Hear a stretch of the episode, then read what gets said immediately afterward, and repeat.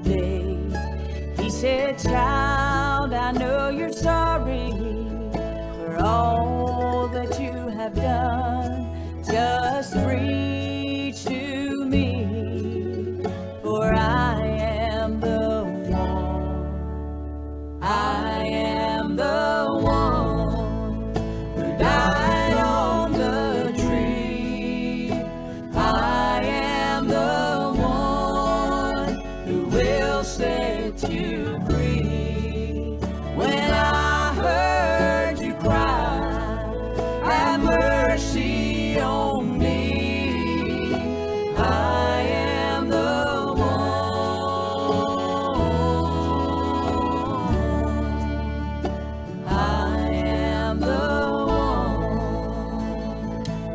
good morning and welcome to the Bethel Baptist Bible Devotion Time.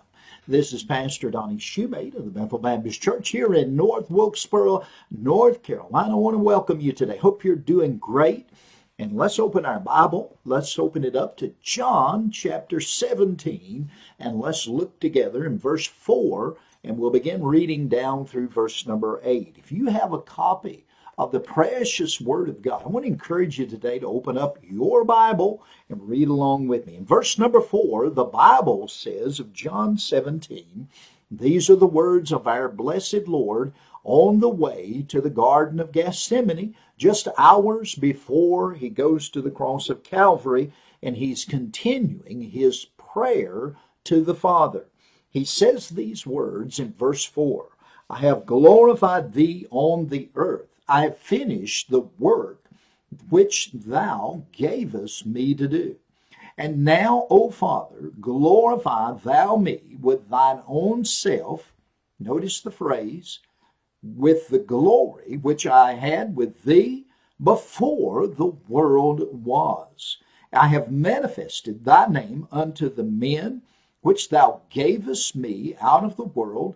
Thine they were, and thou gavest them me, and they have kept my word, thy word. Now they have known that all things whatsoever thou hast given me are of thee. For I have given unto them the words which thou gavest me, and they have received them, and they have known surely that I came out from thee, and they have believed that thou didst send me.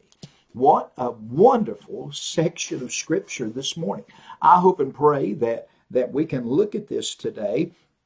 And again, we see the Lord uh, continuing his prayer to the Heavenly Father. And, and as we read these verses, we should think of the preciousness of the relationship of the Lord Jesus with his Father. And boy, we should think about the relationship the Father has with his Son.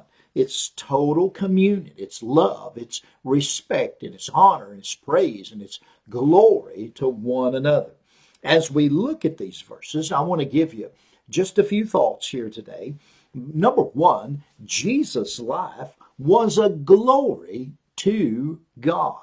Think of that. Jesus said, I, I have glorified thee on earth. Jesus said that. And we know that to glorify means to, it means to honor, it means to praise, it means to magnify. And certainly Jesus did all three of those wonderful things. He magnified God because he is God. And actually, he is God in the flesh. And, and if you've seen Jesus, you've seen the Father, according to the scripture. Jesus said, I've, ma- I've glorified thee on the earth. And Jesus, how did he do that? Well, a couple of ways. First of all, his life was sinless. He lived a life of sinless perfection. No one else has ever lived a life of sinless perfection. Although many strive and many live good, moral, clean lives, the Bible says that all our righteousness are as filthy rags, and, and we've all sinned and come short of the glory of God. There is none righteous, no, not one. But there is only one sinless one, and his name is Jesus, and he is not of the Adamic seed, but he is the Son of the living God, and we should rejoice in that. So we see that his testimony and his teaching honored God the Father. And we find that in the first part of verse 4.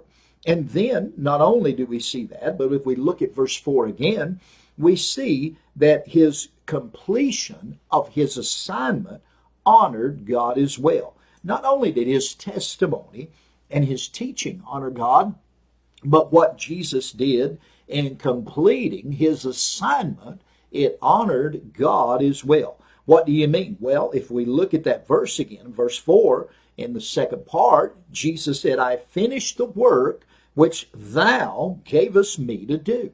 In other words, uh, mission accomplished. Lord God, Jesus said, mission accomplished. And we should rejoice in that, that the work that Christ was to do on earth came to a conclusion.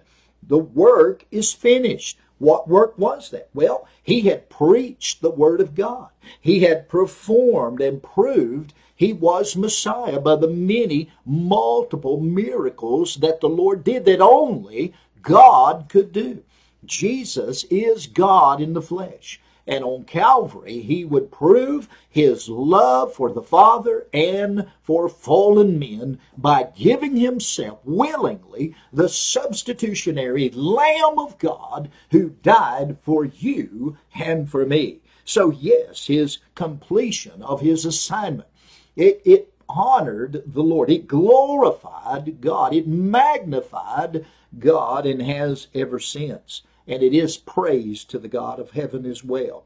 Not only do we see that Jesus' life was a glory to God, but secondly, this morning, if we look in verse 5, I want to draw your attention to Jesus' life was a glorious life in eternity past. Now, that's something to consider this morning. And, it is a deep well. We're only just going to skim the surface of it if we could this morning. Look in verse 5 again. And now, O Father, glorify thou me with thine own self, with the glory, O my, which I had with thee before the world was. Now, th- that's a mind boggling statement. Think about this. Jesus' request of reinstatement of the precious glory.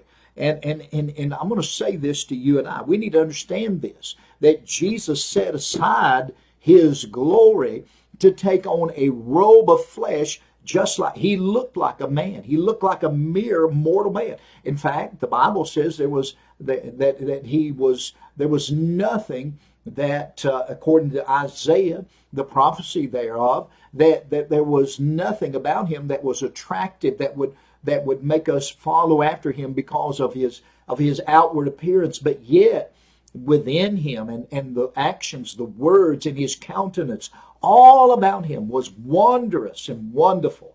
And as I think about that, I think about Jesus setting aside his splendor and his glory and his majesty. And he came to this world and he put on that robe of flesh just like you and I. This remark here in verse number number five, and now, O Father, glorify me with thine own self, with the glory which I had. It, it talks about it, it speaks of the glory of God the Father and of God the Son. And this request speaks of Jesus soon return to heaven. Let me say this to you and I. As we think about this, Jesus, I'm certain he was missed in heaven. Heaven wasn't just, it wasn't complete without the Lord Jesus. And let me say this it'll not be complete without Jesus, never could be complete without Jesus. And when we get to heaven, Jesus is going to be the centerpiece of that wonderful place. And I see I'm running quickly out of time again as we look at this this morning. Uh, he, but as I think about the glory and the splendor of God, I can't help but get excited about the things of the Lord. And I'm going to tell you what we're going to do this morning. I'm going to stop right here And we're going to come back tomorrow and have another part two on this section of Scripture. Didn't realize that we're going to get bogged down so much. But listen, we're not in any hurry and we're just looking through the Word of God. We're just skimming the surface. But I don't want to rush through this and not look at the verses the way that we should. So we'll come back again tomorrow with part two of John 17, verses 4 through 8. May God bless you today. Lord willing, we'll see you in the morning at 8.30 a.m. for another Bethel Baptist Bible devotion time. Until then, Pastor Donnie bidding you a wonderful day. May God bless you is our prayer. Bye-bye.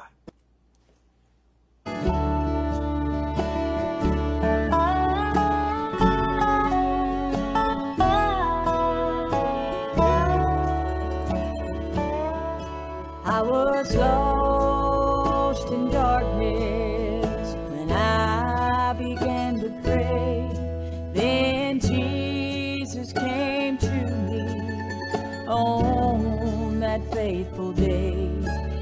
said, Child, I know you're sorry. For all